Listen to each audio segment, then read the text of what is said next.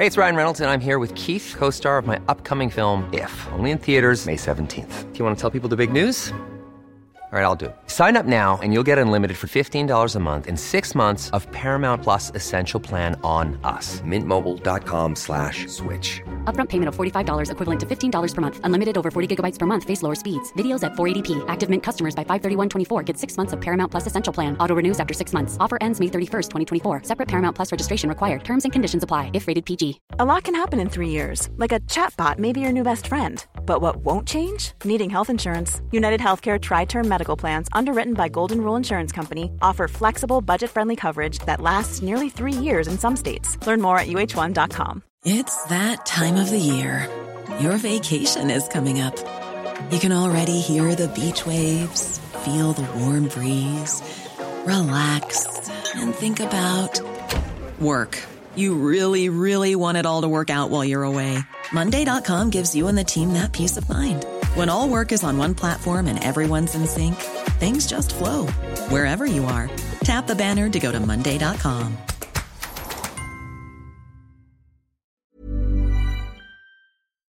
Du lytter til en podcast fra TV2.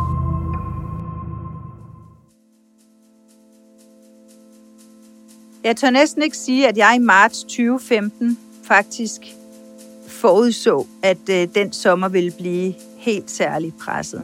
Jeg er ikke spåkone. Jeg ved det ikke, men jeg kan bare simpelthen ikke se for mig, at der er noget som helst lige nu, der kan stoppe det, der er i gang.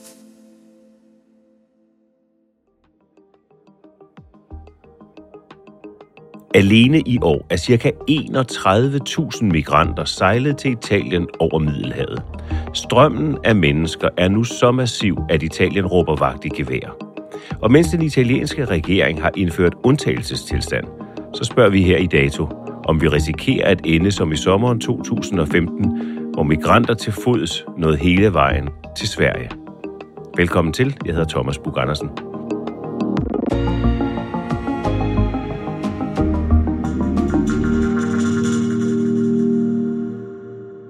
Det nyeste, det er jo, at den italienske regering har valgt at indføre undtagelsestilstand. Eva, hvad betyder det? Det betyder, at de kan springe nogle byråkratiske led over, når de for eksempel skal skynde sig at bygge nye modtagscentre, ansætte flere mennesker til øh, at øh, sørge for, at de her migranter får øh, mad at spise, får en seng at sove i, øh, får behandlet deres øh, asylsager, øh, alt muligt. Det er lige pludselig mange, mange flere mennesker end beregnet, og derfor kræver det altså også et større maskineri, end det Italien er givet til. Det her, det er Eva Ravnbøl, TV2's korrespondent i Rom. Hun har dækket Italien og migrantpresset på landet i mere end 10 år. Og nye modtagelsescenter, det kan der blive stort behov for. Ifølge FN så er der ankommet knap 31.000 personer til Italien alene i år, og vi er ikke engang halvvejs inde i året, altså migranter, der er kommet udefra. Hvem er de mennesker, der kommer og søger mod Italien i øjeblikket? Det nye er, at der kommer rigtig mange fra Tunesien, fordi Tunesien er i en meget dårlig økonomisk forfatning og øh, faktisk muligvis på randen til et sammenbrud, så derfor er der rigtig mange tunesere, der nu søger mod Europa. Men ellers er det de samme, som har gjort det i mange år, altså afrikanere, mange fra Vestafrika, Nigeria, Gambia, Senegal, og så er der også nogen fra Eritrea over i Østafrika, og så er der Ægypter, det er også relativt nyt. I år er der knap 31.000 personer, som er ankommet til Italien. På samme tidspunkt sidste år, der var tallet 7.500. Så det er altså en ret stor stigning, der har været i antallet af, af migranter til Italien. Hvorfor er det Italien præcis, de søger efter?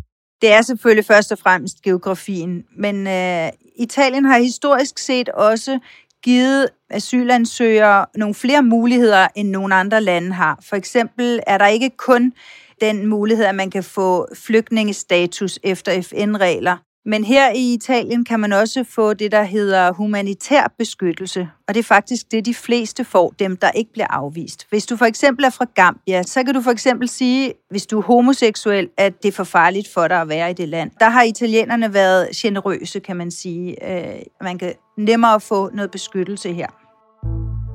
Og den stigning der, der har været i, i tilgang af immigranter fra sidste år til i år, i hvor høj grad kan den forklares ved det, du nævner, der er sket i og sker i Tunesien? Det er en stor faktor, men så er der jo altså også bare meget uro, og så er der også en masse, som har måttet vente i coronaårene, hvor det har været meget sværere at rejse. Selv på den her illegale måde har det været sværere at komme over. Det bremsede det hele, og derfor er der også en lidt en flaskehalseffekt. I oktober fik Italien en ny regering. En højreorienteret en, der blandt andet kom til magten på løfter om en strammere kurs over for migranter. Fa arrabbiare il fatto che l'Italia deve essere l'unico posto, porto possibile di sbarco per i migranti del Mediterraneo? Noget af det første, de gjorde, det var faktisk at gå efter de organisationer, der forsøger ikke at sejle migranterne over, men dem, der forsøger at redde migranterne på Middelhavet. Prøv lige at forklare, hvorfor. De her øh, private hjælpeorganisationer, øh, de såkaldte NGO'er, de har altid været genstand for utrolig meget debat her i landet, fordi der er nogen, især ude på venstrefløjen, som synes, at det er rigtig fint, at Tyskland og Spanien og andre lande, de sender skibe ned for at redde menneskeliv som en form for støtte til den italienske kystvagt. Og så er der andre, der siger, at de udgør en form for pull factor, som øh, man også kalder det. Altså at de sådan nærmest drager flere migranter til, fordi at hvis de ved nede i Libyen for eksempel, menneskesmuglerne, at der er nogle skibe lige over på den anden side af, over ved det internationale farvand, når de sejler ud fra Libyen, så er der også større sandsynlighed for, at der er flere, der vil sejle over. Den nye italienske regering mener altså, at de udgør en form for attraktion, altså de tiltrækker flere øh, flygtninge og migranter. I hvert fald har de lavet nogle nye regler, som går ud på, at de her NGO-skibe, de ikke må redde mere end et skib ad gangen. Hvis de får et nødopkald, så skal de redde dem, der er ombord på det skib, der har foretaget nødopkaldet og sejle de mennesker direkte ind til den første sikre havn, som reglerne foreskriver. Men det, de har gjort hidtil, det er, at de tager rundt til 3, 4, 5, 6 skibe nogle gange og samler alle dem op, der er i havsnød, og sejler dem ind til Italien. Og det mener den italienske regering, at det er der for meget system i på en eller anden måde. Og når vi så ser den stigning, som vi ser og har set uh, siden uh, sidste år, kan man så konkludere, at den indsats, som regeringen har gjort uh, og iværksat over for NGO'erne, ikke har båret frugt? I virkeligheden kan man godt sige, at der var lidt symbolpolitik i det der med at slå så hårdt ned på NGO'erne, fordi det er kun omkring 10 procent, de står for af de her redningsaktioner. Man kan sige, at den her regering blandt andet blev valgt på, at de lovede at stoppe migrationen. Og det må man bare sige, det har de altså ikke haft held med. Men det er også umuligt at gøre fra den ene dag til den anden. En af de helt tragiske episoder i den her krise, det var ulykken i Kalabrien i februar, hvor 98 migranter mistede livet. I sidste uge fandt kystvagterne et gammelt fiskerskib med op mod 800 migranter ombord. This is Seaboat. We get updated information on the distress case.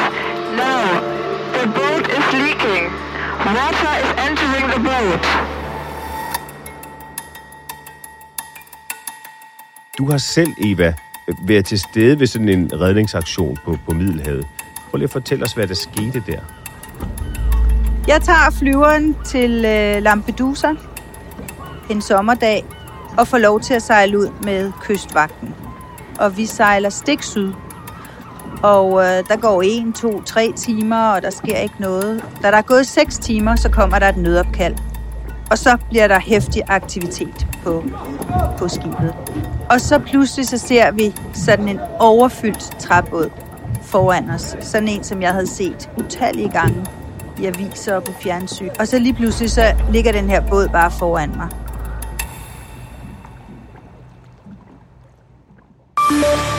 Over 100 flygtninge og migranter frygtes at have mistet livet ud for Italiens kyst, efter den båd, de sad i, forliste.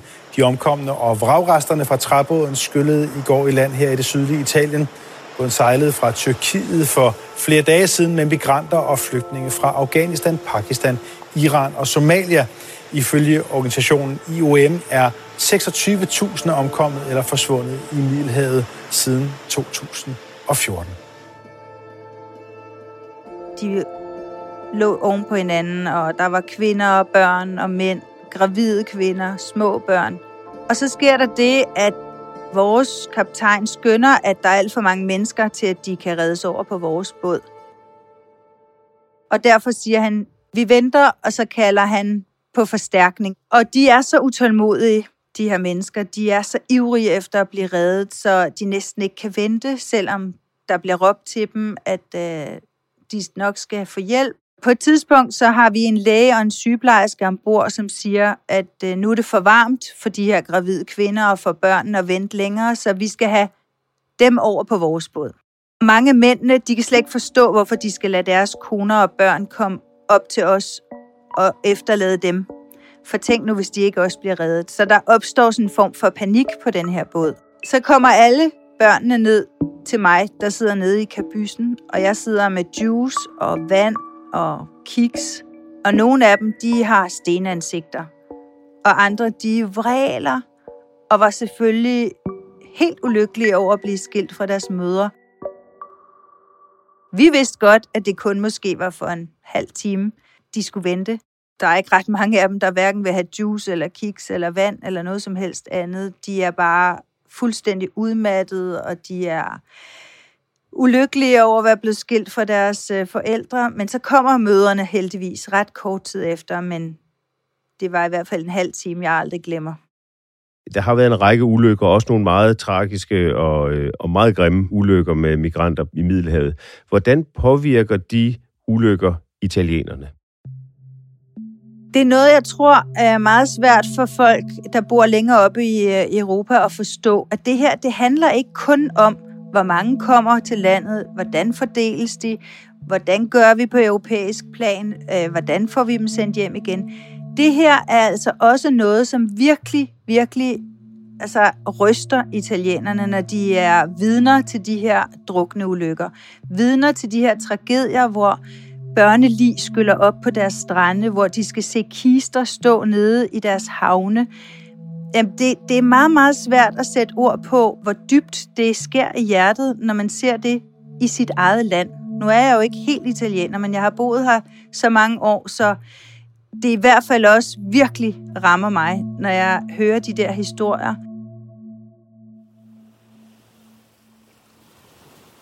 Den sidste, som jeg næsten ikke kan få ud af hovedet, det er en fisker, som øh, blev tilkaldt den morgen, hvor der var en ulykke nede i Kalabrien her i slutningen af februar. Den her fisker, Vincenzo, han bliver øh, ringet op lidt over 6 om morgenen af sin ven Antonio, som står og fisker nede ved strandbredden med sin fiskestang. Og så siger Antonio, Vincenzo, skynd dig herned, jeg kan høre råb. Og så siger Vincenzo, så løber jeg ned på stranden, og så ser jeg bare et redselsscenarie. Jeg ser lige over alt. Jeg kaster mig ud i bølgerne. Det er stadigvæk mørkt. Jeg prøver at lyse op med min mobiltelefon. Og jeg prøver at redde folk i land, men bølgerne var meget høje, måske 4 meter høje. Og så pludselig så får jeg et lille barn på 2-3 år i armene. Og her ser, at han har åbne øjne, siger Vincenzo. Jeg tror, han er levende. Jeg tror, at jeg kan redde ham. Og så får jeg ham ind på land og lægger ham på sandet. Og så kan jeg se, at han ikke trækker vejret. Han har lidt skum i mundvigene, og så lukker jeg hans øjne. Og så nogle historier er der altså virkelig mange af, med italienere, som helt uforvarende bliver involveret i de her kæmpe tragedier. Og at borgmesteren i den lille by Cudro, hvor det her skete i Kalabrien, han sagde, vengono a morire da noi. Altså, de dør ikke bare et eller andet sted, hvor vi ikke kan se dem. De ligger her og er døde på vores strand. Det er simpelthen så meget anderledes, end at læse om det i avisen.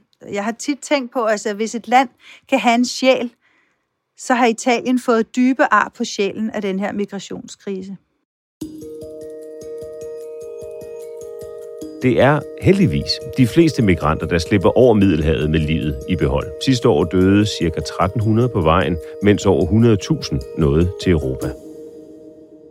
Og hvad sker der så, når sådan en migrant ankommer til, øh, til det italienske fastland? Hvad er det for et system, der tager imod dem?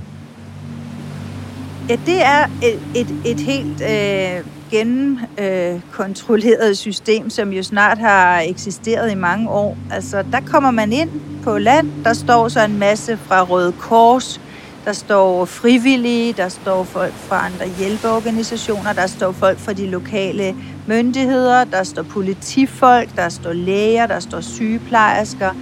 Og så, øh, så bliver de indkvarteret, og i øjeblikket er der så stuende fuldt, for eksempel i modtagscentret på Lampedusa, der er i virkeligheden kun plads til 400, men i øjeblikket er der tit mellem 1500 og 2000 til stede ad gangen. Og så bliver de så ret hurtigt flyttet videre. Så skal de registreres, identificeres, og så skal de finde ud af, om de vil prøve at søge asyl. Og, øh, og så kommer de til forskellige modtagscentre rundt om i hele Italien. Og så er det så, at øh, de kommer i de her modtagscentre, og dem, der for eksempel kommer fra Afghanistan, eller Eritrea, eller Syrien, eller Iran, eller Irak, de har en god chance for at få beskyttelse. Nogle af de andre, for eksempel fra Tunesien, Marokko osv., de skal i virkeligheden, langt de fleste af dem, sendes tilbage igen, men det viser sig gang på gang er meget, meget sværere, end man lige skulle tro. Og mange af dem smutter så videre. Der er rigtig mange, som har familie og venner, slægtninge i andre dele af Europa. Og de, øh, de prøver så at søge op, selvom der er noget grænsekontrol, også inden for Schengen, for eksempel mellem Frankrig og Italien. Men det lykkes alligevel for cirka to tredjedele at komme videre op igennem Europa. Og nu har den italienske regering så indført øh, undtagelsestilstand, selvfølgelig i en bestræbelse på at øh, imødegå hele den her strøm eller ind, øh, influx af, af, af migranter. Hvad er det så konkret, den italienske regering agter at gøre med undtagelsestilstanden og vil kunne bruge den til?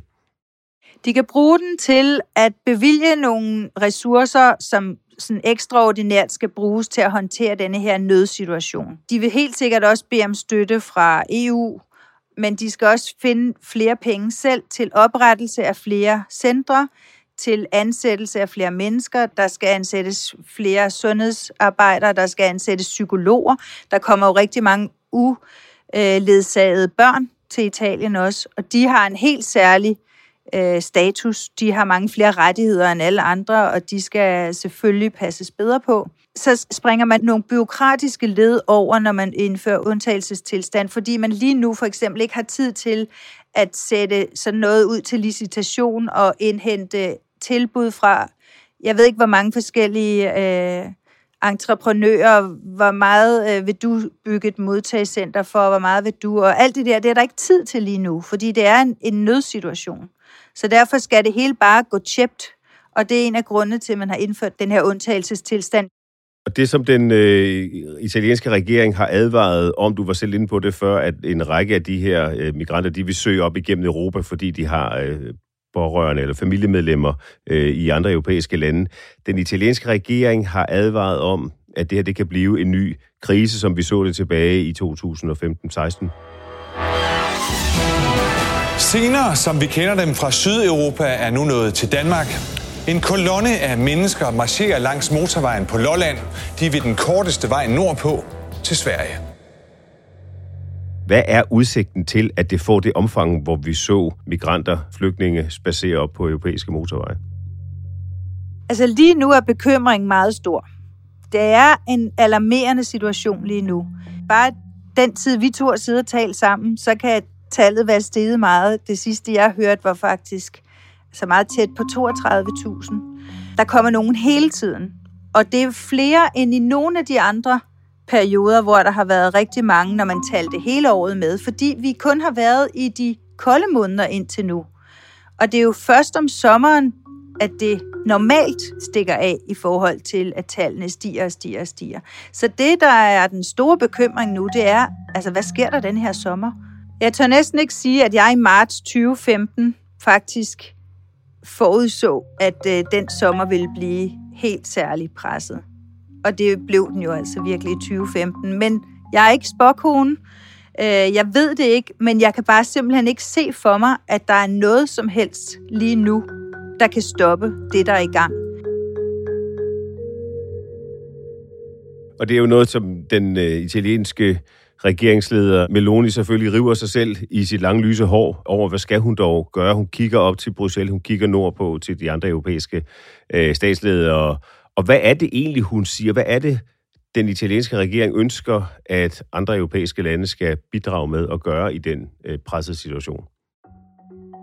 Hun mener, ligesom i øvrigt alle andre, men så har de alligevel lidt forskellige måder at forklare det på, at det her burde være et fælles europæisk anlæggende på alle niveauer. Altså både redningsfasen, modtagefasen, fordelingsfasen. Altså italienerne og i øvrigt også de andre sydeuropæiske lande, de mener, at alle, der kommer hertil, burde fordeles, og så var det op til hvert land at finde ud af, om de skulle hjemsendes, eller de skal have asyl, eller hvad de skal, eller anden form for beskyttelse. Og det er også det, Giorgia Meloni, den nuværende regeringsleder, og hendes forgængere har sagt. Altså det her, det er en opgave, som ikke kan løses af et enkelt land. Det er et fænomen af bibelske dimensioner, og det lader til, at der kun vil være flere og flere, der vil søge mod Europa. Så hvordan skal vi håndtere det? Hvordan skal vi sørge for, at det bliver nemmere at hjemsende folk, som ikke har lov til at være i Europa? Det er lige nu pt. meget, meget svært. Altså, hvis du har en, øh, en migrant fra et eller andet land, hvor hele familien har sparet sammen til, at, øh, at personen skulle tage afsted, øhm, og så kommer han til Milano hovedbanegård, og så er der nogen, der siger, nu skal du rejse hjem igen. Nej, det vil være forbundet med så meget skam at komme tilbage til en lille landsby i Afrika og sige, det gik alligevel ikke, venner. Som paven siger, at det her bliver ikke løst, før uligheden i verden bliver løst. Så det kan have lange udsigter. Jeg skulle lige til at sige, det kommer til at have lidt lange udsigter, så indtil da, Eva Ravnbøl, er vi glade for, at du kan holde os opdateret om, hvad der sker i Italien og på de italienske kyster i havet omkring øh, Italien. Tak fordi du var med her, Eva Ravnbøl i Rom. Tak til jer. Joachim Saxtorp Poulsen har tilrettelagt, Søren Valur har lyddesignet, redaktør Astrid Louise Jensen. Jeg hedder Thomas Bug Andersen. På genhør.